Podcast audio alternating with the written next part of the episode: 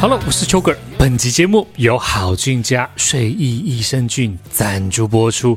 Yes， 你可以输入折扣码 Choker CHGRR， 手写全新2022年的 Choker 折扣码是 chugger CHGRR， 享有优惠折抵100元，还有多件商品任意配的折扣优惠哦。哦，这个睡眠真的很重要。今天很冷哦，这两天有够冷，寒流来袭哦。哦，如果你晚上没有睡饱，早上真的起不来。呵呵呵，如果大家有追踪我的 IG 的话，对，我的 IG 给它追起来哦， Chugger CHIUGR。我有在 IG 上面就 post 说，哇，我这个礼拜哦，从上个礼拜开始正式的认真每周开始训练哦。每个礼拜我会找 Rock 认真的上课，然后也会好好的使用我的 Office Gym。因为今年我们有很重要的3件事情，就是我要来比一场健美，那我要挑战一场健力比赛，当然最重要的就是今年8月份的大力士比赛哦。光是8月份的比赛，对，就可以把我整个人弄垮了，所以睡眠真的非常的重要。所以特别感谢我们的好干爹睡意益生菌，好菌家的益生菌，帮助我在这一段时间能够好好的睡眠充电，也好好收割我的训练成果。到了大力士之后呢，年底就来挑战健力跟健美，真的说到做到。然后开练才知道，认真起来练，认真要准备比赛，不敢说备赛啦，但是光是训练真的很辛苦。所以有时候会看到有些人面 diss 一些练不好的人啊，或者是嘴巴在嘴别人啊，唉，我真的觉得真的没有必要，真的好好的练上去，帮你的伙伴补一下，帮后面的晚辈补一下，真的就像睡意益生菌帮秋哥补一下，没错，吃饱睡好，多喝水，睡眠非常的重要。你只有睡得好，你才能事半功倍，训练效果也需要睡眠来收割。记不记得上一个单集非常重要，如果你还没有听上一个单集，也一定要去听。我们在讲休息，我们讲体力、脑力跟心力，真的睡眠很重要。你可以输入这个码 CHGRR CHGRR 享受优惠折扣哦。每天睡前1到2个小时使用1包，持续使用效果真的棒。它的睡衣 EX 配方有6大助眠菌 GABA 还有4氨酸哦。那 GABA 是天然存在人体的氨基酸哦，可以帮助你放松入睡。4氨酸是你的必需氨基酸，掌管睡眠非常重要哦。当你把这个益生菌吃到肚子里面，当菌株成功定植哦，它会不断的产出 GABA 4氨酸，像是一部睡意马达哦，持续给你睡，让你持续好眠。真的，医师、心理师也都推荐，非常的棒，赞的。OK， 今天是去年所录的这去年年底录的怪兽 Podcast 是一个 Q&A 的单集。那我们看了在 Apple Podcast 里面的5星吹捧的提问哦，其实还有很多题目分别四散在各地啦，什么像是 First Story 啦，或者是 YouTube 上面有很多提问。但是我们先看了 Apple Podcast 上面，我们特别讲到说，健美式训练的讨论，协同肌力的训练，然后受伤模式啊，无痛训练啊，感受度，什么是感受度？什么是慢速离心训练？然后我们就讨论那个运动单位的启动与征召哦 ，time under tension 来刺激你代谢压力的方式，很精彩的一集，而也特别聊到胃食道逆流。真的是各种提问哦，包山包海。今天的节目非常精彩。本期节目是由好菌家睡衣益生菌赞助播出，我把它的链接放在资讯栏，大家一定要去多多支持我们的干爹。感谢大家，让我们一起给他听下去。Check this out。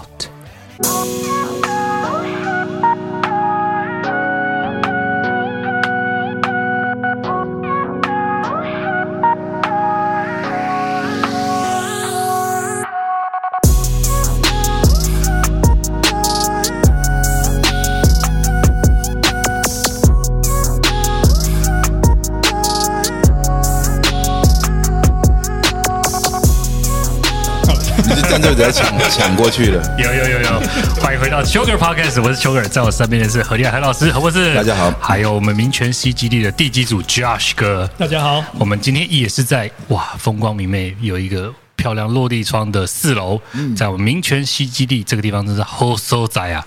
对，我也昨天也很暴力的冲去公馆，对不对？冲去古亭，把所所有的器材都搬过来这里了。对，就可以之后来这里嘛。对啊，这里反正我们器材很多都是共用的啊，所以就麦克风帮我们带过来就可以了。有，之后就在这边解放一下。那有什么问题？对，那今天特别是要来回顾我们在 Podcast 上面，因为本来上一集要做，但是来不及，只回答问到我自己的问题，就完全岔题出去。对，完全岔题出去，飞到牙膏那边去哦。那我们现在飞回来，我们要讲一下 Apple Podcast 上面的5星吹捧哦。OK， 那在那之前，先跟大家报告一个好消息，我们延档了2年吧，都是COVID-19。害的我们的他妈好，就是大力士比赛啦。我们预计是在明年2022年的8月份哦。那场地现在还没确定下来，不过8月份有机会我们可以举办我们 SBD 第1届台湾 strongman 台湾大力士比赛哦。那我们在回顾这么多，我们在讲负重行走，我们要接下来要讲的什么握把蹲，或者是其他有关力量。我们也会把它变成某一种特殊的竞赛。那当然，只要进入到任何竞技项目，它就会变成某种专项。对。那我们当然推广运动哦，那也想说把这个大力士的这个文化开始在明年，好不好？大力士元年，有人这样讲吗？大力士元2022啦。好，我们就1年1年 back to back 这样办下去。好，看能不能不要再延期。对，看能不能养出几个真的厉害的大力士，看去世界的 world strongest man 也会有我们台湾队选手，不错哎。对，就是漫漫长路，不过开始走就有。对，因为其实真正的 pro 大力士是无限量级啦。对，就是每一只都接近200公斤体重，很恐怖。你得要生来是那种身材才行。对，所以你大部分看到就是那种高大的外国人。对，那我们应该也有啊，我们在建立无限量级的几个大块头也是有机会，对，也许对每个几年我们就有机会在世界最强壮大力士男人看到我们台湾的选手啊，是不是？你的口音怎么突然变了？我只是突然想打嗝，那也可以学凯莉。你说直接嗝出来是不是？哎呦，你是听众哦。OK， 我们先来看一下，我们要学那个谢孟恭啦，每一题都讲。把 diss 我的也讲好。第一个人是说，第一个是 Fiona Lee 哦，你说内容超精彩，推荐朋友听的时候都是说前言好长。我们在这录完音之后啊，我回去会再重听重剪。你会看到我会整理重点出来，对不对？所以我一定是再听过一遍，然后剪接段落，然后上片头音乐、跟片尾音乐，甚至片中音乐，然后还会剪一集到影片上面去。有时候会有干爹的业配，我们就在前面讲一下。那之前真的蛮长的，我有一次长到10分钟，然后我发现不对劲之后，我现在慢慢越说越短，就从5分钟、4分钟，接下来我要挑战，看能不能在3分钟之内把前言都讲完，然后让大家可以更快速的进入到重点。所以 Fiona， 我有听到你的呼喊了，或者是你干脆就把它重点整理全部讲完，然后大家听完前言就可以关掉了。或者是想要听何博士声音，就你就直接标一个15分钟之后开始。也是可以啊。其实我都是把何老师讲到精彩内容稍微在前面提一下，让大家先。因为有人要写报告，对不对？啊，也对。不过说真的，后来我有一个习惯，如果听 podcast 啊，不只是我们自己的那个怪兽训练，或者是那个Choker你的。我会把它调到1.25倍速或者是1.5倍速，来快速的，因为声音听起来还是可以接受。唯一不能够这样做的是，你的音乐真的放得太好听，那个要调回来正常的倍速听音乐。那我把音乐垫在后面，你就不能这样子啊！没有开玩笑。有一个方法是，我们现在开始1.25倍速就开始讲话。好，没有问题，让他们就进去。什么东西啊？我们讲了，而且听得懂才行。不过确实是有人喜欢用1.5倍或是1.5倍。那我个人的习惯是都不调，因为我都是通勤的时间听啦，然后就慢慢听，然后时间跑完，有时候都会哈已经讲完了，靠腰，我还没到目的地，有时候是这样，所以我自己是没有调快啦。然后有时候训练听，就刚好像我们现在。尽量都制作一个单集是1个小时，在Choker Podcast 这边，然后我就尽量就会把一些像这种我会把它再剪短。可你刚刚那些讲那么久，你到时候真的还是会把它剪掉吧？我就留刚刚那个啊，示范给大家看。剪掉大家不知道你在讲什么。好的，我会再把前言再缩短，讲快一点。所以刚这个不是前言啊？对，刚刚那个不是前言，我只是回答这个 Fiona Lee 这是 Q&A。我们已经开始 Q&A 了。对，开始我们 SBD 怪兽 Podcast 的 Q&A 第二题才是真题目。请问大休息的定义哦？这个是 Vanly 0831，他说：“Choker你好。”感谢你跟何老师总是耐心的介绍许多运动观念。想在这边提问，那就是如果遇到轻微的受伤或者是身体不适，安排1个礼拜的大休息是必要的吗 ？OK， 谢谢。这样子1个礼拜啦，他是说轻微的受伤或者是身体不舒服，然后他的意思应该是说，如果我真的有一点不舒服，我应该继续用小重量练，还是我直接就放掉？I will give you the worst answer ever. What is the worst answer? It depends. It depends. 看情形哈，那肌力体能训练里面最糟糕的一个答案就是看情形哈，那也是最不负责任一个答案。不过呢，所以接下来看情形讲完之后才开始负责哈。首先是这样子，第一个当然看你受伤的状况哈，因为呢，受伤如果真的非常严重的话，导致全面停练是有可能的哈。那不过呢，一般来说我们都不会这样哈，因为呢，全面停练呢有几个问题哈，就第一个问题就是。有的时候呢，那个受伤停练并没有加速它恢复啊，这第一个问题。那第二个问题是，停练是一种刺激，就 inactivity 也是一种对，也是一种刺激，就是身体会吸收这个刺激去做反应。那所以说呢，这个停练等于是对身体输入了一个向下适应的刺激，然后告诉他说 OK 好了，现在不需要了哈。那所以虽然说短期来说啦，没有那么快反应，但是它还毕竟是有反应的哈。那所以说呢，这个停练是不到最后关头绝不轻言停练哈。那怎么办呢？我们说所谓的启动受伤训练模式哈。什么叫受伤训练模式呢？就是在没有影响的身体部位就照常训练，你要去寻找不影响这个受伤部位的动作哈。例如说，我们假设。随便说就是受伤地方在下肢哈，比如说在膝盖哈，那你就受伤的那一只脚的膝盖不要参与训练，但是你另外一只脚可以练单脚蹲啊，你可以练单脚 RDL， 你上半身几乎可以正常训练哈。这样子的话呢，就是启动受伤训练模式哈，这是第一步。那第二步呢，就是在受伤部位呢去寻找无痛动作模式。如果它还有无痛动作模式的话，还有无痛动作的这个剂量，仍然让它活动一下。我们有没有一个单集特别在讲无痛训练？有一集跟吴大夫在谈论过有痛训练，对，有痛训练跟无痛训练，但是针对无痛训练，我们似乎没有讲到一个单集，都是片段是我们讨论到这个无痛训练。所以这个我可以稍微补充一下哈。首先第一个当然是跟医生要有密切的这个讨论哈，互相理解。那你要让医生知道说呢，你是有在做规律训练的人哈，这样子。那也当然期望这个医生他是对训练呢是正面看法，略懂不用持正面看法，不会觉得说你干嘛自己找麻烦这样子。那所以呢，因为其实有很多迹象显示那个组织在动态还有机会修复的比静态的时候还好。不是所有的情况都是这样，这必须先说明。但是我记得上一次就有一个医生回答那个网友的提问，他说椅子的发明是有原因的，对，床的发明是有，就是要你休息，对，完全否定。基本上来说，有痛或是无痛训练，这是我们以前说过，就是那个不训练风险哈，对他很多人是把它假定为0。就不训练风险假定为0哈。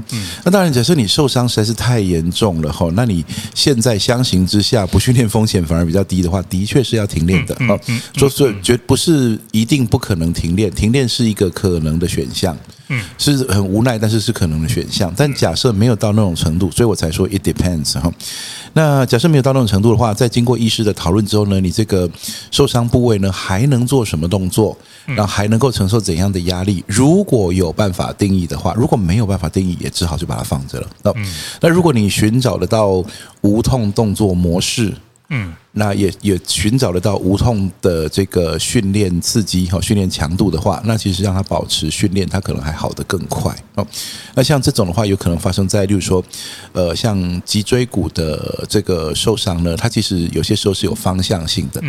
那所以呢，像这个 Stuart McGill 他就说建议说，你去寻找一下到底是弯曲不耐啦，还是伸展不耐，还是压力不耐，还是动态不耐，这 intolerance 它是形式是不同的。那因为只有某个方向是 intolerance 的话，那其他的方向其实是可以的，或者是说你的训练根本就是一个中轴稳定的动作的话，其实它甚至是没有动作，那它不产生任何的 flexion extension 或者是说它的 compression 还在负担范围的话，其实这也是有机会的。不过呢，这个就游走在医疗跟训练之间，一定要先从这叫 medical clearance， 先从医疗那边先 clear， 任何禁忌和限制要先控制住，就是不要去触碰它。那时候就这个就是，如果说硬要做，就找自己麻烦了。但是呢，禁忌和限制以外的东西，那保持一个，这个时候也不是你追求进步的时候。这个时候其实我常常想说，其实不要再把肌力训练当成一种竞赛，除非你要参加大力士比赛，不要把肌力训练当成一种竞赛，因为呢，它是一个你身体吸收养分的过程。那你对身体加压的目的是因为你所摄取的养分能够更直接的进入你的身体结构里面。那所以说呢，其实你需要的是一个安全的方式对身体施加一个强度够的东西，这样就好了。所以呢，现阶段不是挑战极限，不是破纪录，不是追求进步，也不是让自己追求爽感的时候，而它是继续的试着去维持你摄取养分的规律。所以摄取养分包含把食物从嘴里吃下去，也包含叫肌肉骨质神经系统发出那个需求。那所以呢，这需求这一端就需要一些重量训练。那所以在这个阶段，就是无痛训练原则，无痛动作模式找到了以后呢，试着让它去维持你所能够做到的。那当训练风险已经比不训练风险还高的时候，那当然就不要勉强做了。那他提到一个身体不适啦，那我记得我之前有问那个巫医师，就是女生的月经来的时候呢，生理期，如果我没有记错的话，巫医师的答案也是类似 it depends 啊，对，也是 it depends。有一些人就是没有什么影响，没有太多不舒服。那如果你身体有微恙，或者是还是不是很舒服的话，你就自己选择休息。但是他也是认为，还是可以持续的训练。对，其实女生的这个生理期的这个影响其实那个个别差异之大有些人可以对正在参加她的重要比赛，那也有些人会痛到连下床都有困难，所以这是不一定的，所以真的要看情形。好的，那我们往下一题哦。他说每周都在期待更新，抱歉啊，我继续。多久以前留的？会不会他已经停止期待了？12月12月5号 ，Easy Life 711，他说超喜欢的节目，有时候会重复收听，传达很多健康观念哦。然后呢，他没有问题，他只是吹捧。他说最喜欢何老师的单集，然后超爱片尾曲，都会播到忘记听完。对，很多人会问那个片头片尾再跟大家分享一下，你去 YouTube 搜寻Choker歌单就有了。就是我们因为那是授权版权的音乐要付费的，所以我们都有买。每一首我选的音乐都放在那边，所以如果你有那个 Premium Music，就是 YouTube 有那个服务的话，你可以把那个歌单加进去，就可以从片头听到尾，对，从第一集听到最新的一集，我都有放哦。Choker歌单，12月的留言是 Freedom Knight X 自由的骑士 X， 他说能不能开一集聊一下，那后面就没了。所以我看他下面的留言说，小弟想了解在怪兽猎人一阵子，但是经常跟健美的朋友聊天，都会听到感受度，有办法科学的聊聊感受度实际上对应到的是什么东西吗？今天在那个怪兽训练电台也有一个，说不定是同一个听众来问说，他很多健美健体的朋友在讨论什么感受度啊、棒感啊，那这个跟我们你看他 ID 是同一个 Freedom Knight X， 我去查一下 X 先生的感受度，他是意思是说感受度是一个科学的依据，还是他就是一个心灵的？Bro science， 我刚刚不是讲说 I'll give you the worst answer ever 吗？所以这一样吗 ？No， I found an even worse one. What is the even worse one? I don't know the answer. 感受度是一个健美圈专用的名词那坦白说呢我不确定他们有怎样清楚的去定义这件事情那因为这超出我的专业，所以说呢他们在描述感受度的时候。我觉得你反而应该要回头去问他们说，你们指的感受度到底是什么？我们在肌力训练里面有力量感这个东西，是力量感其实就是我们讲中轴稳定、四肢发力的时候，如果你的稳定性达到一个高峰，你身体会出现力量感。如果你的结构是松散的，那个力量感会消失哈。就是很简单，就你去瞧一台机车好了，然后呢，你用歪歪斜斜的姿势伸一只手过去拉它，你可能会拉不动那个机车。这时候你把脚先踩地，不管一脚两脚也好，假设你还坐在自己的机车上面，你懒得下车，你要瞧机车，你一脚踩地，然后呢，给自己的中轴一点点吸气闭气，然后你去拉那台车，突然间你发现车变轻了，这就是所谓的力量感。那但是呢，我们没有描述感受度这种事情，就我最粗浅的表象，而且非常有可能是完全错误的理解，就是那个mindfulness 哈。对，就是都是 Freedom Knight。你在做这个动作的时候，你就专注在那个肌肉收缩的感受哈。这是我接触这个名词，我对它最粗浅的认识，而我必须先说，有可能是完全错误的理解。所以说呢，这个问题我说答案呢比 It Depends 还糟糕哈，就是你。不要问我，你应该要去问那个使用这些名词的人，他指的是什么东西。那至于这个东西它有没有科学根据呢？其实也应该要看操作他们的人有没有，第一个有没有什么科学机制可以做解释啊？第二个就是有没有实证上面的这种现象说，哦，注重了这个条件以后，效果达显著差异。就说他有注重感受度跟没有注重感受度，他训练是不一样。那如果说有注重感受度训练就是有感受度啊，没有注重感受度训练就是没有感受度，那就是有没有显著差异的，就科学的区隔，就等于是说你用原因描述的结果这样子。但是如果说，例如说以肌肉生长来说，有专注的训练哈，然后呢这个结果就肌力就肌肉生长就真的变有效了哈。那如果你做了一样事情，但是你没有专注在感受度上面，结果它就没效。那其实这就是一个非常非常重要的论据了，这样子。那所以在肌力训练里面，其实有一个东西也有类似，就是那个像你在做加速训练的时候，那个 intention 就算你说这个，它有研究显示哪怕最终假设重量非常重，你想要把它加速用力推上来，就因为它太重，所以你推上来并没有非常快。但是呢，跟另外一个人呢，他一开始就没打算把它推快，他慢慢的推上来，就用了跟你一样的速度。那有一些研究显示，这两个人受的训练刺激可能是不太一样的。试着用力加速的人去得到比较多的刺激，那让他维持速度上来的人，哪怕最后两个人推的速度是差不多的，你没有试着用力加速的话，效果会比较差。的确有这种说法。那当然，你说我们会不会去在乎这些事情呢？我们通常是这样子啦，就是说，会强调说你要去有加速的意图。那但是呢，这个仅止于目的是说，假设这个重量你还真的可以加速的话，我们希望你把它加起来，就是这样子而已。那所以我说，其实我只能够寻求我们在肌力训练领域里面跟感受度比较可能，其实有可能，因为我说我对感受度的定义是不确定的。那所以我说的这个什么力量感啦，或者加速意图啦，这些东西呢，可能是完全不相干的。那我只能讲说呢，这都在描述了你做相同的训练、相同的动作，但如果少了什么元素的话，它的效果可能会变差。那我想感受度在我的理解里面有点像是练健美的人他们谈论的这个东西，但至于他实际上该怎么操作和他的科学依据是什么，坦白说我没办法回答。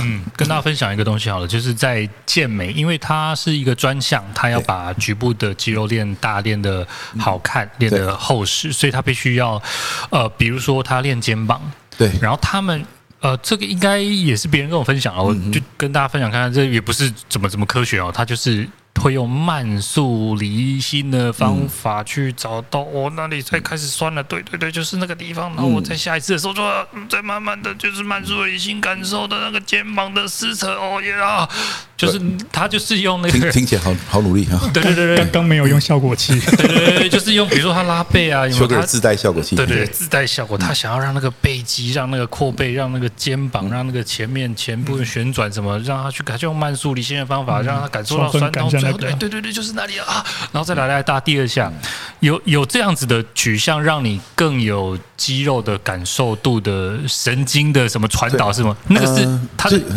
这个倒是有点争议哈，就说这种训练方法倒有点争议哈。为什么这样说呢？就是我们刻意把动作做慢的时候啊，那其实它的训练效果到底在哪里哈？因为呢，这里面是有几个科学上的这个已经知道的机制哈，那跟这种方式哈，它可能会相冲突哈。举例来说哈，我们知道运动过程当中，你希望做肌力训练嘛？那我们知道肌肉里面都是肌纤维嘛，对不对？那里面肌纤维就是我们锻炼的主要目标。OK， 但是呢，运动的时候呢，就是我们用神经系统去征召那些肌纤维来参与工作。但偏偏有一件事情是，我们的肌肉呢，在想要用力的时候呢，它征召运动单位的时候。那个征召运动单位的多寡其实是不一定的，也就是说呢，它是看你怎么去做这个运动。也就是说呢，运动单位呢，我们假设是想要启动越多的运动单位，那我们呢通常只有两个方法，一个方法是做非常重，逼迫越多的运动单位参与，好，对。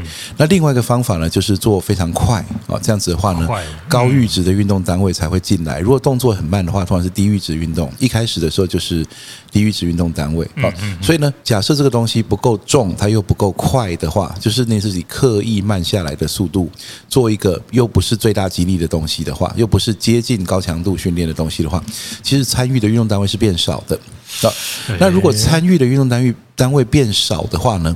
那我们回头去推论哦。如果你做肌力训练的目的就是为了训练肌肉，那这个争议就在于说，那我们刻意减少参与的运动单位，它的功效到底是什么 ？OK， 那所以呢，就是这个目前呢，这个其实呢，你看那个美国 NSCA 哈，它有一些公开的那个他们的研讨会的那个影片哈，里面其实有一个关于这个Motor Unit Recruitment 这个里面这个学者就有讲到非常仔细，他说呢，其实呢运动单位哈，第一它启动的时候是看你的重量和速度，所以大重量或高速度启动最多。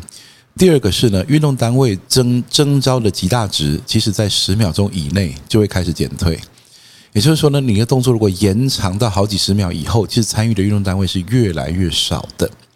OK， 那所以呢，其实在我们的训练经验里面呢，只有在你的目标是能量系统或肌耐力的时候，才会刻意放慢或延长动作时间。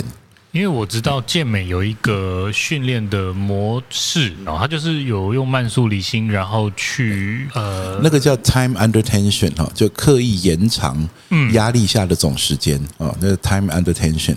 那压力下总时间被延长的时候，其实它激发的是这个荷尔蒙反应，也就是说它会进入那种我们讲代谢压力啊。那所以这是诱发代谢压力的一个做法。当然了，离心训练有几种哈。我们知道肌肉生长它看三种东西，三个东西就是诱发肌肉生长。第一个是机械性的压力，或者叫肌肉张力，反正就是让它用力的意思。那这个代谢压力就是让制造那种这种无氧运动高强度那种状态，后续希望可以激发一些合成反应。那第三个就是肌纤维破坏，对。那破坏呢，通常又以离心动作的破坏力比向心还强。那所以说，像为什么说你去踩脚踏车跟你去冲折返跑，哪一个隔天腿比较酸呢？是冲折返跑，因为折返跑里面比较多离心，因为你会紧急刹车，你会转身。那脚踏车是周而复始的，它只向心不离心。那所以呢，在这种过程中呢，其实去用重量训练刻意制造离心过程，去制造破坏，这是一个常见的做法。也就是说呢，其实以肌肉生长来说，它刻意走的是三个不同路径。那所以我们看它怎么操作了。第一个，如果是大重量的话，就是机械性压力，或者就是举越重越好。所以呢，这个就当然就没有别的附加条件了。那第二个就是代谢压力的话呢，就是说我今天呢，不管是怎么做，我让这个东西持续用力时间硬撑到30-40秒以上。这样代谢压力就出来。如果说你短短10秒钟就结束的话，代谢压力并不大。那你要刻意的就不能是轻松的30-40秒，所以它非常累。所以他们一个方法就是呢，把原来的重量刻意放慢速度，然后再做起来做到酸到不行这样子。这也是制造代谢压力。那不过呢，这个就会像我们刚刚考虑到的，这跟神经系统神经运动单位神经征召的那个理论呢，它是其实是有一些的争议的。因为呢，你一开始就用的是非最大重量，然后你又刻意慢下速度来，其实参与的运动单位可能是变少的。那是不是说少少的运动单位激发的合成型的反应足以带动所有的肌肉一起长大呢？这当然是需要再去被证实的。那可能它是有效的。那最后那个慢速离心呢，其实是或者是说了离心训练制造破坏，其实它通常会使用蛮大的重量，所以你看到有人做二头肌弯举的时候，他是另外一只手帮忙拉上来，但单靠一只手慢慢放下去。为什么呢？因为他使用的重量是他自己弯举不起来的重量，但是他练离心段，离心肌力呢，在理论值上面有可能会大于向心肌力达 60% 以上。也就是说呢，你可以用50公斤拉上来，50公斤太重了，50磅举起来了，用80磅慢慢放下去，他是做得到的。我理解。那当然就要经过训练啦，你没经过训练的人，他发现60、70是举不起来，就放下去就变自由落体了。因为老师我刚刚讲的那个慢速离心是另外一个，它不是大重量，它是 baby dumbbell，它是轻的。OK， 对。然后就那边，那这个部分呢，其实就是有争议的地方。其实呢，在学术上呢，大家在争议说这东西的效益到底在哪里。那当然有些人说，它效益就在我身上，我就这样练就变强了这样子。那不过呢，个人经验有些时候有它的局限性，就是因为说不定你用别的方法也是一样可以达到的。也是啦。会不会是他拿那个比较轻的重量，拿那个 baby dumbbell 在做？感受度，因为这里是感受度嘛，它比较好去感受它的肩膀的感受度，还有另外一个就是，对，是否有办法去让肌肉集中用力在你想要训练的肌群？那不过呢，这个就是所谓的分离肌群训练了哈。分离肌群训练的意思就是说，我现在要做哪一条肌肉，我要专门把这条肌肉线条练出来哈。那我必须专注在这个东西的用力上面，以免其他的肌群在附近，它的协同肌或者它的这个附近的一些可以帮忙借力的肌肉正在帮助它。那结果主要想训练肌肉就没有被锻炼到，的确这也是一种哈。那只是说呢，因为这个真的要去问健美的专家才是哈，因为呢，在我们的训练系统里面哈，肌力体能不管提升运动表现或提升日常品质哈，其实我们都希望把肌肉间的协调性、肌群间的协调性刻意的练出来，而不是把它分离出去。那这是相当不同的。什么时候我们会用使用分离式的训练呢？就是在大肌群多关节动作里面，明显有某个肌肉它是低度锻炼的，这种时候才会用补强的方式去训练它。不过呢，坦白说，这种时候在正常状况下，这种情况并不多啊。所以就说，大肌群多关节通常都是已经带来我们所想要的效益了，可能没有办法带来健美所想要的效益，所以他们才会这样做。好的，希望有回答到这个。感受度的问题，完全不知道的，我也可以回答这么多。不会啦，因为其实健美真的是蛮大的一个市场，也蛮多人喜欢练健美。它是一个非常专业的东西了。坦白说，那个就超过我的理解范围了，超过我的这个专业领域了。不过感受度这个，我们确实在健美的专项也许未来我再请对，其实可以请这个健美专家来回答这题，是比我更适合。不过我相信刚应该有回答到一定程度，因为他在那个怪兽训练电台这边留言，就是说是希望何老师聊一聊有没有就是在我们肌力体能训练上面跟这种有相对应的观念。那我觉得刚刚。就包含就是说我们想要做快点几件事，力量感和那个 intention 不过我自己回答完发现好像也没有很一样。也是的，因为他们的那种 baby dumbbell 的慢速离心跟你的大重量50、60公斤的慢速离心练法有一点不同。其实我们以竞技运动的肌力体能来说呢，其实是试着想办法去寻找安全的模式，让那个重量变大。那刻意把重量降下来，通常有它的原因啦。我说比较常见的原因，就是为了练能量系统。就它的训练目标已经不是肌力训练，它是能量系统，所以才会刻意的用轻去把它做多或做久这样子。好的，接下来回答一个。6.4，他说运动员容易胃食道逆流，糟糕，这个是不是要问一下吴医师哦？他说何老师，Choker你好，一直都有follow何老师跟Choker节目，很感谢传播正确的知识，带领我走向更健康、更强壮的世界。他作为青少年的网球他女儿啦。OK， 就是他女儿是那个和身为业余健身爱好的自己。OK， 他的女儿跟他自己都遇到了胃食道逆流的问题。上网搜寻，结果似乎运动员都有较高的胃食道逆流的机会。会不会是因为擅长利用腹式呼吸增加发力，而反而负压加大，把胃液挤到食道去呢？如果这是一个常见的现象，何老师应该有遇过这样的 case 吧？不知道有没有什么对应的方法？如果说为了避免胃食道逆流而禁止赛前的饮食，好像又跟提升运动表现需要补充能量饮料会互相冲突，想知道有没有比较好的处理方式。然后最后祝福何老师跟秋哥万事顺利，健康快乐。诶，胃食道逆流、胃下生跟运动员，大家的问题都好难哦。对，OK， 好，接下来来说呢，哈，运动员胃食道逆流是否有比较高？哈，这个的确是有这种说法哈，但是呢，是否有被证实？哈，目前还是有争议哈。那而且它的原因成因其实并没有完全的确定啊，所以说呢，在这里我们只能先给一个我就说 it depends， 已经变成不是最糟的答案了。哦，更糟糕的就是说，等一下，这更糟糕的，今天每一题都一定的。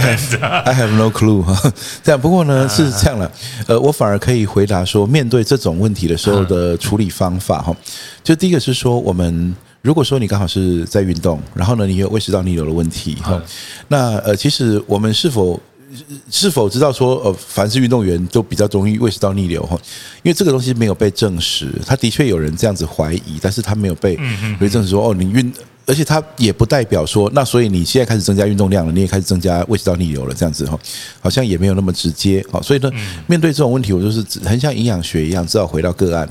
那回到个案来看呢，就是说，你可能呢在运动前的饮食哈，你可能要找它的类型，到底你是习惯是哪一种？固体的、液体的这种食物啊，或者是说呢，你喜欢吃到几分饱，然后或者说你需要在运动前几分钟或几小时，把你最后的营养摄取完毕，这样子，然后再去运动，然后回头再赶快补充哦。这几个呢，都是跟你这个个案是相关的，因为这几个条件一调控下去呢，其实你会发现每个人都不太一样。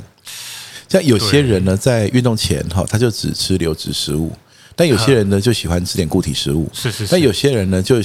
这个荤腥不忌，什么都能吃。那有些人呢，只能吃这个少数几样他吃的不会反胃的食物。对，那像就我记得在当选手的时候啦，我自己就在赛前呢，就非常不适合吃那种汤汤水水的东西，可能就会吃如果等一下下午要比赛了，那我中午可能就是吃便当或是吃一碗面就改成什么了，改成吃个面包。OK， 然后我喜欢比完赛再把它吃回来这样子。那因为呢，我发现说呢，这种就是第一个是碳水化合物是可以提供的运动能源嘛。那第二个呢，就是说，其实说它不是绝对的那么禁忌哈，你只要不要整天是过量的，其实你有一定的碳水化合物摄取其实 OK 的哈。因为呢，在某些哈这个低碳饮食的风气之下，有些人听到那个。carb 快要变成一个 dirty word 了，那所以呢，这就不见得吃对时候哈。那所以我是记得当选手说，如果要剧烈运动前的话呢，我第一不会想摄取太多的那个液体哈，那可能少量是可以的。那第二个呢，食物我发现呢，运动表现最好的其实就是一些可能甚至呢，它是那 GI 值比较高的哈，这种叫面包啦，台式面包、西式面包都可以这样子。那像这样的话，就是我找到我的个别化的方法了。那所以呢，我就想说，不管是这个你或的女儿啊，或者是说其他任何运动员，其实你需要剧烈运动之前你怎么吃，其实你要有一个个别化的方法。那这可能会需要经过一些尝试错误，有些时候你可能先试两下就发现完全不对哈，那之后再试其他的哈。那这不能在你最大的比赛之前试，你一定要平常就把它试出来，对，这样子。那这个就会比较能够符合你个别的需求了。当然，如果说他那个状态太严重的话，其实你当然也要咨询医师，说我这样做。有没有什么东西是有一些选项是明显错误哈？这简单错误就不要再犯了哈，这样子。那几个比较可行的哈，让医师帮你挑出来，然后你再去尝试，这是可能是比较好的做法。确实，在个体化差异蛮大，像我们中华队的健力选手啊，因为比赛是这样哦，比赛前2个小时过磅，对，然后大家都不吃，对，然后过磅完就吃饱，对，然后都吃饭、吃罐头、喝那个，比如说他们赛前会喝一些 pre-workout 啊，对。所以他们上去，当然你就会看到有那种美国选手，网络上有几个嘛，就是拉起来之后就喷泉，啪，对，然后硬举就喷泉喷到裁判。对，有时候你喝太多水会喷泉出去这样。对。但是我们的中华队选手都是为了先过磅轻体重嘛，然后他就是过磅完之后再开始吃他们早上煮好的饭配肉松、罐头、面包，然后说啊你吃太饱会不会怎样？他说应该不会吃太饱，就吃饱，然后力量感觉有。他说怎么吃泡面就没力，吃白饭比较有力，就是他们找到他们个别化舒服的方式，然后啊，但是中华队都是这样，就是他们就分享这样啊，所以他们都是比赛前都是照这样的模式哦。但是如果长距离耐力，像我知道的骑脚踏车跟跑马拉松又不一样了。对，他们有一些赛前，比如说骑脚踏车会先嗑果胶，就是在先把肝糖储存起来哦。对对对，就是还没出发之前就开始先。前一个晚上开始补充，其实可能前几天就已经开始了。对，就是每一个项目跟每一个人都不一样。因为呢，这个长距离耐力它本身就是一个能量系统大战，所以说呢，它除了你的运动能力之外，其实你怎么样去调控那个饮食，让你的能源在运动中可以用最久，这是很关键的。那力量型的项目呢，其实坦白说，虽然啦饿着肚子哈感觉不好或怎样，但是呢，其实某些研究上显示呢，就是即便是脱水或是饥饿，那有些人的肌力还是不受影响的。所以呢，它其实是两个项目受到它运动前的这个影响程度是不一的。不过当然，我说这绝对有个别差异。所以有些人可能没有吃饱，他的力气就上不来。但是呢，如果吃饱了，马上就力量百倍。那当然，他应该在赛前赶快大吃一顿。Josh 哥有没有胃食道逆流的经验？我之前胃食道逆流比较类似的一件事，因为上班咖啡喝太多。好，对，可是咖啡也是一个。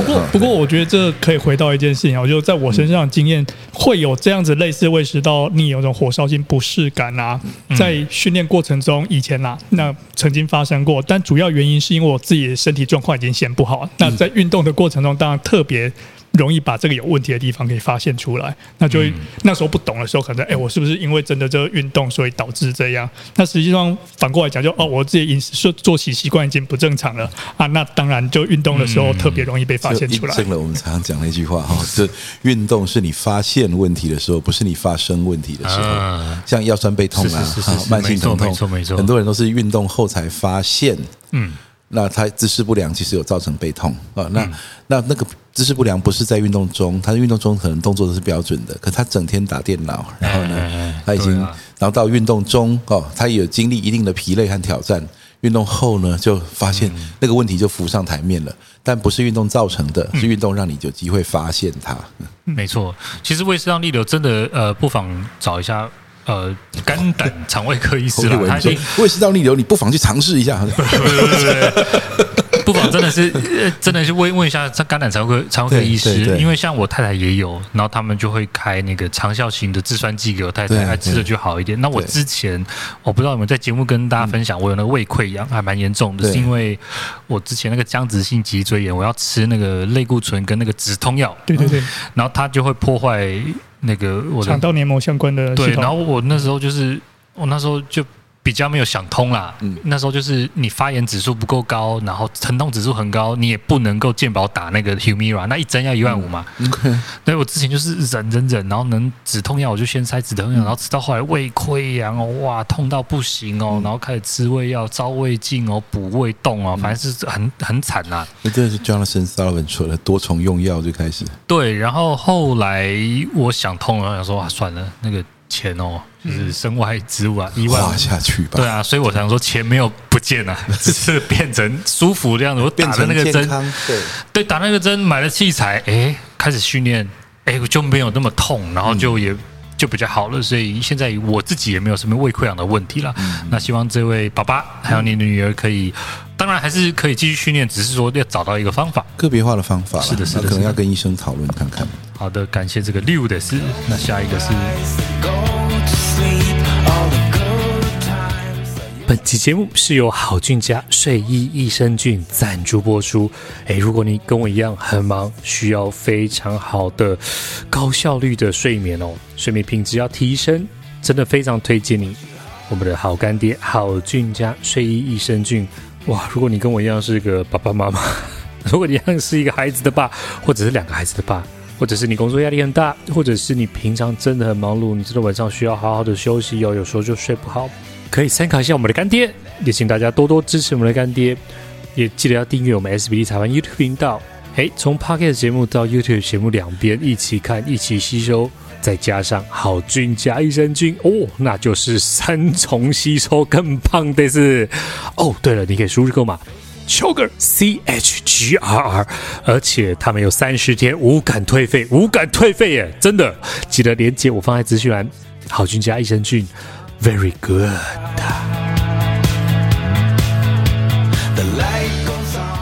警察哥哥，哎呦，警察同仁来留言啦！哇，他说 ：“Chugger 何老师您好，我是一位现职的警察人员，目前正担任外勤派出所的工作。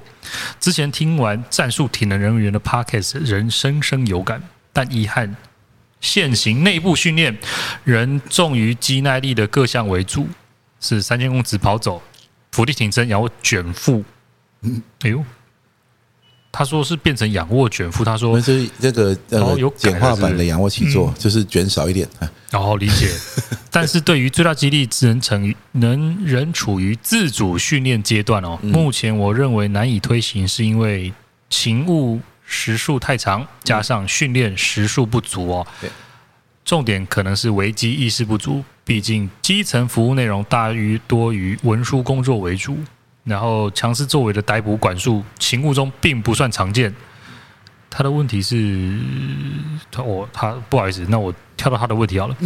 因为小弟训练时是以健美式训练为主，常常为了堆积训练量而采用重量上升次数递减的正金字塔模型来训练。如果以最后组数3到5下来讲，算不算入侵高强度区呢？而能不能以最后做的重量增加视为最大肌力的提升呢？然后以次数进步为目标，真的无法提升最大肌力的重量吗？好，这个蛮多题的。他第一题就是说，他是用正金字塔往上堆叠，然后重量加上升，次数递减。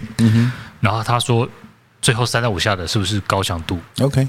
然后如果这个最后的3到5下的重量增加，是不是也能视为它的最大肌力增加呢？首先要看了，就是当然有机会了，但是为什么说有机会而不是确定的呢？因为看它前面那个堆金字塔的过程，如果它前面呢已经是多组力竭的状态，那后面呢那个次数变少的原因是因为前面的疲劳的话，那它上探到够高的强度的几率就降低了。也就是说呢，他到后来虽然做了一个这种我们说少次数5下以内是有让你有机会这个拉到高强度去，因为如果说你要做了很多下，你要连续做很多下的话，那个强度区就会慢慢下降了。所以我们说大概是85%以上呢，大概是6下以内嘛。好，那75%的话，大概是10下以内。这样子，所以如果你做了10几下的话呢，其实都是6%-70%的强度而已，那就属于中低强度区了。那高强度区基本上我们来说85%以上，所以呢大概就3到5下的那个重量常见的。那但是呢，这个条件是你是在没有疲劳的情况下，你做到。所以假设今天把自己做得非常累，然后最后剩余力气不多了，所以拿起来一个相对轻的重量，然后我只做3到5下的话，那的确它还是。强度区可能是不足的，因为你有先前的疲劳的造成，你现在只能做3下。如果没有那些疲劳的话，这个重量可能是可以做8下的重量，所以它就不算高强度区。那如果说在这种情况下，它造成了进步的话呢，那是不是最大肌力进步呢？某种程度上来说是，但某种程度来说也不太算。某种程度上来说是的，就是假设你这个完全一样的条件，那你现在就是可以做更重。那的确有可能是来自于肌力已经进步了。那不过呢，你要看到你这一路的这个适应的刺激，都是在刺激你的高反复造成的疲劳的话，你也很可能是你可以多做几下的原因，是因为你的那个能量系统进步了。然后呢，因为这样，所以呢，换得了稍微加重了一些。那也是有可能的。也就是说呢，你原先呢的能量系统呢撑不了你用更重的重量做这个次数，现在可以撑得起你用更重的重量做这个次数。所以是能量系统在进步，那你的重量本身仍然是没有入侵到高强度区。那所以我说呢，其实这种情况通常啦，我说疲劳和最大肌力尽量不要放在一起练。疲劳跟最大肌力放在一起练，就有可能会变成这样子。那你主要进步的是肌肉生长效果，应该还是会有的，因为呢，代谢性的压力毕竟还是会制造肌肉生长，只是说它不是永久性的。那只是说到底到什么程度它会不再永久呢？其实你看一看，就是如果你一直在用肌肉生长型的训练，然后你肌肉已经没有再生长了，就它的线条、它的维度和它的这个总体重、哦、你的身体质量，或如果说你可以去做身体各个地方的那个维度的记录的话，你应该就发现说，就是我虽然这种手臂，我已经持续练了8个月的那个肌肉生长型的课表。可是呢，从前2个月长大了一些之后，后面就完全没变了、哦、那像这样子的话，就表示说你使用了肌肉生长课表，但实际上它也没有肌肉生长课表的效果了、哦、那这个时候呢，其实我常常讲说，其实最终还是希望说你会至少挪出一些训练的比例去推那个最大肌力，而那个是个不疲劳的训练、哦、是。那所以呢，不要把它做得很累的时候去追那个强度、哦、很累的时候追强度通常都品质不太好、哦、这样子。那我帮他多问一题，他可不可以继续用他喜欢的这个健美式训练，再搭配我们之前讲的 Easy Max 总量不超过的话是可以的，总量不超过，然后他也不想要拼那种最强的 ERM， 他就是也可以透过监控 Easy Max 来看，对不对？其实健美式的训练没有任何的不对，你如果说你持续取得进步，只是说呢，你的进步是否有经过测量和监控，就是说你的肌肉量有没有变大，然后呢，你的这个肌力有没有变大，这样子。而如果都没有的话，其实就该换方法了。那如果说是像我们讲 Easy Max 的话，其实是蛮相容的，因为它放在 Easy 就表示它占的那个疲劳度不大，但是它可以帮你取得一个你不这样做会摸不到的强度。举例来说，如果你的卧推都是用这个从一组15下慢慢做到一组12下，慢慢做到一组8下，慢慢做到一组6下，慢慢做到一组2下，然后结案。但是假设你某一天来，你前面轻的重量的热身就都只做个2-3下，然后热了5-6组之后呢，觉得身体动开了，毛起来，一下一下的慢慢加重到我们所谓的 Easy Max， 就是你还没有到极限，可是呢，显然速度明显慢下来，就收工。其实你今天的那一下 Easy Max 很可能在你目前最大肌力90%，它就绝对入侵了高强度区了。太棒了。OK， 这个是刚刚是警察最辛苦的警察同仁辛苦了。然后接下来有一题，这个他没有听，他的留言是台北 J， 他说。可以请越野跑者周青来聊聊吗？我已经有聊了啊，对啊，而且那一集之前问的，没有，这之后问的。我们之前已经有聊过了，而且那一集被骂得很惨。为什么？在越野路跑界，我就被 diss 到不行。之后我会再找周青回来放啦，因为可能我聊得太粗浅，可能我聊的访题也是比较一般普罗大众可能不知道这个运动来讲，那对于他们的专业的跑者来讲，确实是不够深入啦。那我也会应那边的观众哦，那边的听众，我再找周青回来聊。他们想听的比较专业的课表，这个没有问题哦。那也敬请期待，好像他就住在我家附近，对，我要找他来聊。那你要看他有没有在家，说不定他又不知道跑到哪座山。最近都在比赛哦，只要稍微一跑，就跑到台北市的不知道哪里去。对哦，他最近我看他在可能是台北马拉松还是什么，反正就到处跑，山林里面跑来跑去。这个周末就是台北马。礼拜天不是公投啊？哦，是礼拜六公投，礼拜天跑马拉松。所以各位听众，台湾人好忙，超忙的呢。所以各位听众，你知道我们现在是什么时候录音了？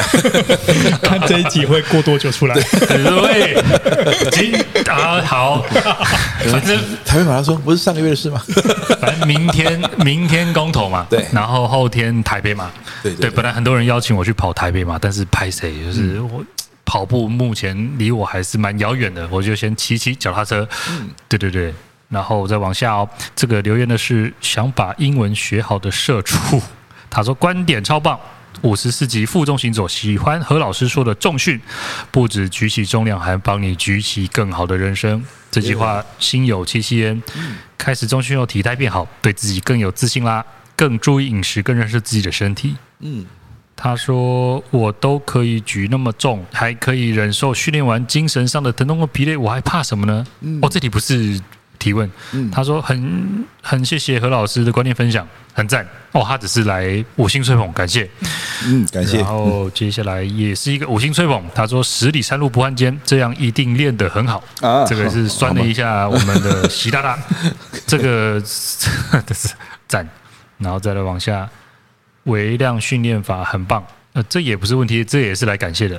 对，然后感谢留言的李昌昌，也感谢这边好多感谢哦。我先跳过好了，看有没有 OK。小腿肥肠肌到身体形象，这个是之前的。我朋友是学医美的，他也是看不过切除肥肠肌，真的太妖瘦。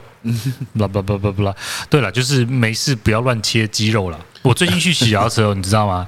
就是很多人会刷我卡嘛，超车。对，哦，那个小腿肌肉有够强的，我就说妈的逼嘞！我就看着那么壮的小腿，然后想到这台湾有一群人在切小腿，哎呀，然后我就站起来抽车，你知道吗？就愤怒，还不错不错，就是感谢。所以你站在路边愤怒。没有站起来，就是多踩他几下这样。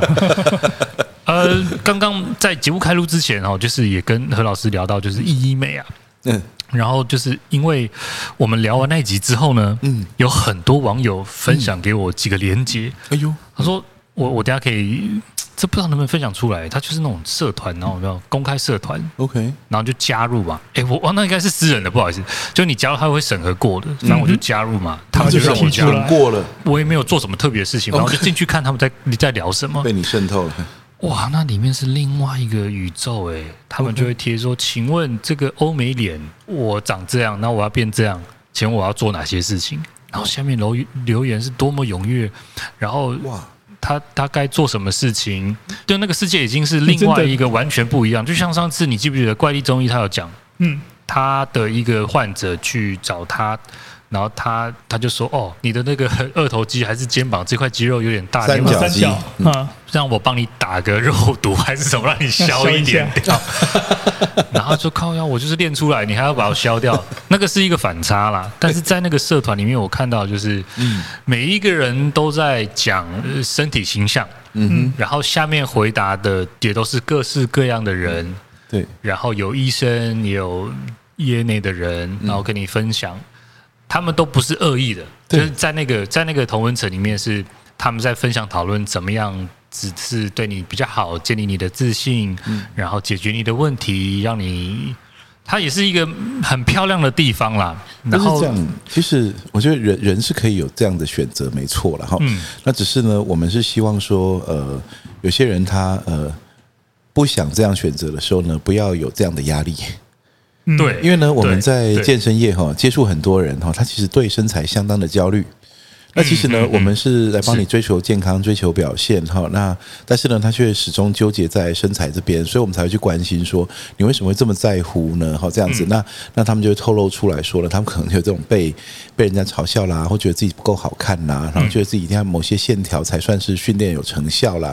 那我们就说呢，其实呢，这个当一个这种东西不必然带来生活品质的事情如此困扰你那而且呢，其实你目前可以在我们的观点里面，你可以变得更强壮，变得身体更好用的时候呢，你却开始去对于这种训练开始却步的时候呢，我们才会想提说呢，其实你是人生是有选择的，你没有一定要活在别人的眼里哈，去这样子。那不过呢，像你刚刚讲的社团呢，显然他们在一个这是一个自得其乐的环境，他们其实每个人的观念都差不多哈，所以我们就觉得说，他们如果是非常主动、非常开心的去进入这个世界的话，那当然也就无可厚非了哈。那我们只是说，在健身业里面，我们遇到了一些人，他其实处于一种焦虑啊，那处于一种不舒服、一种不安，但是呢，他并没有做错任何事情，他不是违反了什么。道德或者是形式的作风标准，但是呢，他却必须承受一种好像做错事情的这种心态，这种感受。那像这种，我们就会觉得说，你还是有一个选择，你可以不要去在乎它。是，我要再重申一下我个人对医美的看法，我已经提过很多次了，再提一下，以免大家误会哦。我没有要 diss 任何从事医美的人员也好，或者是你去做了医美，我都 OK。你只要能力范围所及，然后做的这个让你提升自信，这个我都 OK， 都没有问题。就我也不会说 diss 这些人，大家不要误会我，我只 diss 那个割小腿这件事情，这个是我唯一觉得我没办法接受，其他的我都 fine 都好。但是不可讳言的是，在这个目前的商业市场上面，体态也是现在最大宗的商业行为，就是体态的雕塑什么的这种确实是最多啦。我们一开始也提到，或者是前面一集有提到说，就是行销上面的分众啊，像我们的老粉们、听众们，也许熟悉了力量训练，它就不是特别刁钻在就是体态或者是减脂线条，就是它是有分众的。对，那也会有一群，也许我们的好朋友们，或者是我认识的所有健美选手，他就是喜欢那样子的训练，粗壮。对，我觉得也很棒，就是个人选择。对，只是医美这一块，就是主要还是你要能力所及啊。因为我看到的是，你会负债去做这件事情。而且我们之前讨论那个 case 是因为那个人切完后悔了。哦，对，那个是后悔。因为他开始代偿，然后脚开始变形，然后呢开始出现很多的不舒服哈。那其实是我们就说了，那当时驱使他去做这件把自己的肉割掉的事情是什么样的心态呢？其实很可能就是对身材的一种焦虑。再往后推，我讲的是我看到了一些 case 是他为了医美的高额手术费用而负债。Oh my god！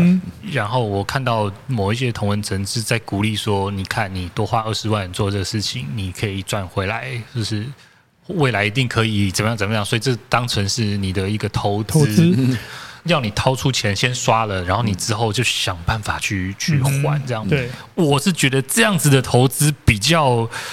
有的讨论啊，我自己啊，如果你是负债的话，从财务上的角度来看，这感觉就偿债能力不够高，然后你又进行一个可能是相对高风险的投资，那这样子就是要有点像那个次贷风暴之前，美国拼命放贷给一些没有偿贷能力的人去买房子一样，最后就引发了那个泡沫破掉。所以投资前还是要详阅公开说明书。我们怎么扯到这里来的？本期节目，对这个之前我看那个什么银行都业配了蛮多人，没有赞助，对他们是没有赞助，我们不过也欢迎就银行来干爹我们。不过我是觉得啦，不管有没有什么偿债能力，或是说你是有所选择的，你是有所选择的。其实你有所选择，这个可能是我们 the greatest point， 就是最重要的一个点，就是你并没有身不由己的非怎样不可。对对对，你不是一定得要那样才能够活在这世界上或者什么？因为虽然说呢，每个人都可以有自己的那个意见都有自己的自由选择哈。不过呢，不可讳言的就是说，操作焦虑和恐惧，其实是商业上一直很常见的一种做法。那所以呢，你用这种制造出来，那人类本来就存在着社会体型焦虑这种东西哈。那我们去一抓它，一操作它哈，就非常的。这个容易就会激发。你看下一个同学就讲了，什么直角肩啊、斜方肌、施打肉毒啦、啊，你看，就是这些医美的，他就说这些医美都是在做这些很流行的拔萝卜、切除腓肠肌之外，因为像健身的话我们是说如果说你愿意接受训练的话，那你会得到一个强壮的身体，那你可以用这个身体做很多事情哈。那不过呢，如果说是用这个审美观来操作的话，会说呢，你如果这样的话，我会觉得你好看。那其实呢，像这种就是说变成说是一个你的角色变成说我要迎合外人的眼光啊。那说我的身体变强壮的是你在用，你并没有去 please 任何人。但是如果说呢，现在说如果你不这样做的话呢，我们就要来嫌你丑了哈。这样子的话，他的那个说，很多人会说，他们也是自愿想要变漂亮，他们自己想要，对他们自愿想要变漂亮，目的是为了希望别人眼中的他们变漂亮。那我是觉得说，这个地方就可以，值得我想了。很多人他可能没有思索这个环节，所以呢就很容易的就产生这样的焦虑，说如果别人觉得我不好看怎么办啊？那像我这样子很早就已经放弃在别人眼中塑造形象的，那我就会觉得说这其实是很自由的。那所以我就说了，其实不管你最后决定如何，至少在你决定之前，你知道你有选择。好的，你真的有选择了啊！不要太担心。就像我讲的，就是把自己弄得很好看的医美，或者男生女生帅哥美，大家都想成为帅哥美女嘛，这无可厚非。有一位叫好色的苍兰星，他说希望我们能够邀请一些台湾的健力选手来 podcast， 没问题，我可以在。哇，这你认识最多了。对对对，我会再找更多选手来聊哦。然后也有问说，差不多，这是最近。几集的那个啊，其他很多 Q&A 都是来感谢的，意思是我们回答完毕了。哎呀，那 was easy。对啦，就是感谢大家对我们节目的支持哦。那太好了。对对对，我们这个节目其实依照惯例哦，就是希望大家也可以请我们喝杯咖啡，但是其实每一个年底我都会donate出去。对，我们上次就把全部先抖到那个。我说啊，罕见疾病加上唐氏症，对，就是谢谢大家抖内进来啦。那我其实都会加一份出去，就一边一份这样子。上次多少钱忘了，反正就是我们节目 OK 啦，就是咖啡 Josh 可以买嘛，那有什么问题？对，大家可以走，请我们喝杯咖啡。然后我到了明年年底的时候，我也会把一整年大家捐进来的钱哦，我们找几个弱势团体donate出去啦。对，因为我们嘴巴讲讲，也是希望大家，我们常常会在节目里面开玩笑说，我们是。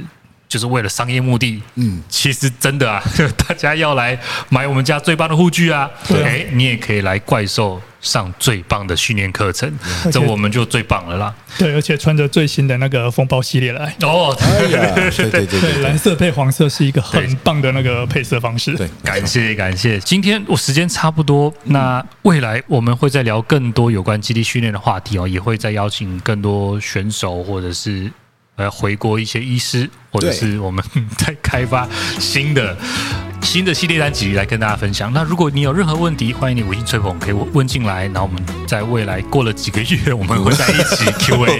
我真的想说，在半年内我们应该会看到你的问题。对，不好意思啊。OK， 今天很开心，感谢两位，那我们就下一集见喽，拜拜。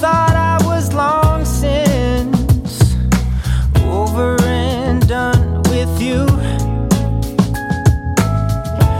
was so certain I had left it all behind. But somehow it figures you stuck to my heart like glue. So here we go again, pressing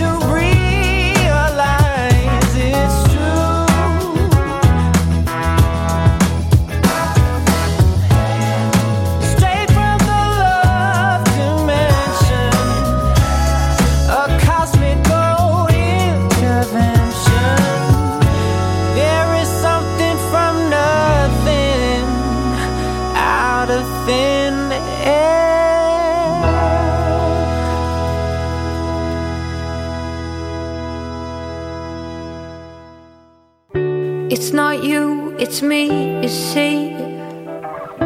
It's not love or passion. There's something desperately wrong with me. It's not fair to you, I know. And I'm sorry I can't let it go. There's something desperately wrong with me. Hush, don't tell me what's going on. Hush, don't tell me what's going wrong. Don't make me a victim,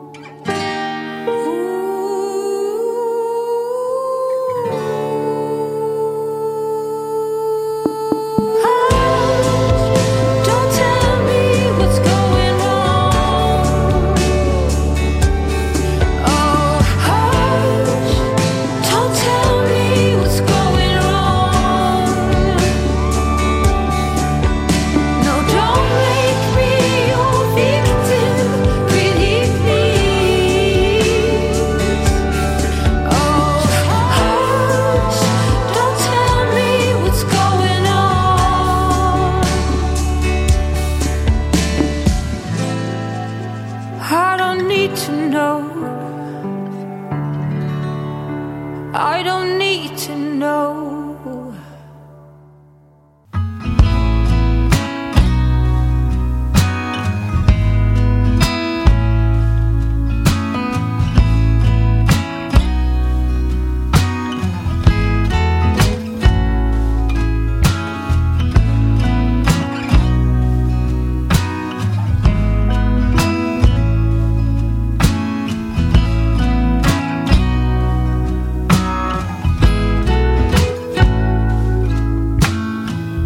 It's so hard to be near you. You make it hard for me to breathe. And I can't stand to see you smile, 'cause it kills me from within. Your voice is like an arrow that pierces me through the heart. And your touch is like fire that will burn my skin. I wish that I could say what I really feel, 'cause I'm in love with you. Yeah, I'm in love with you.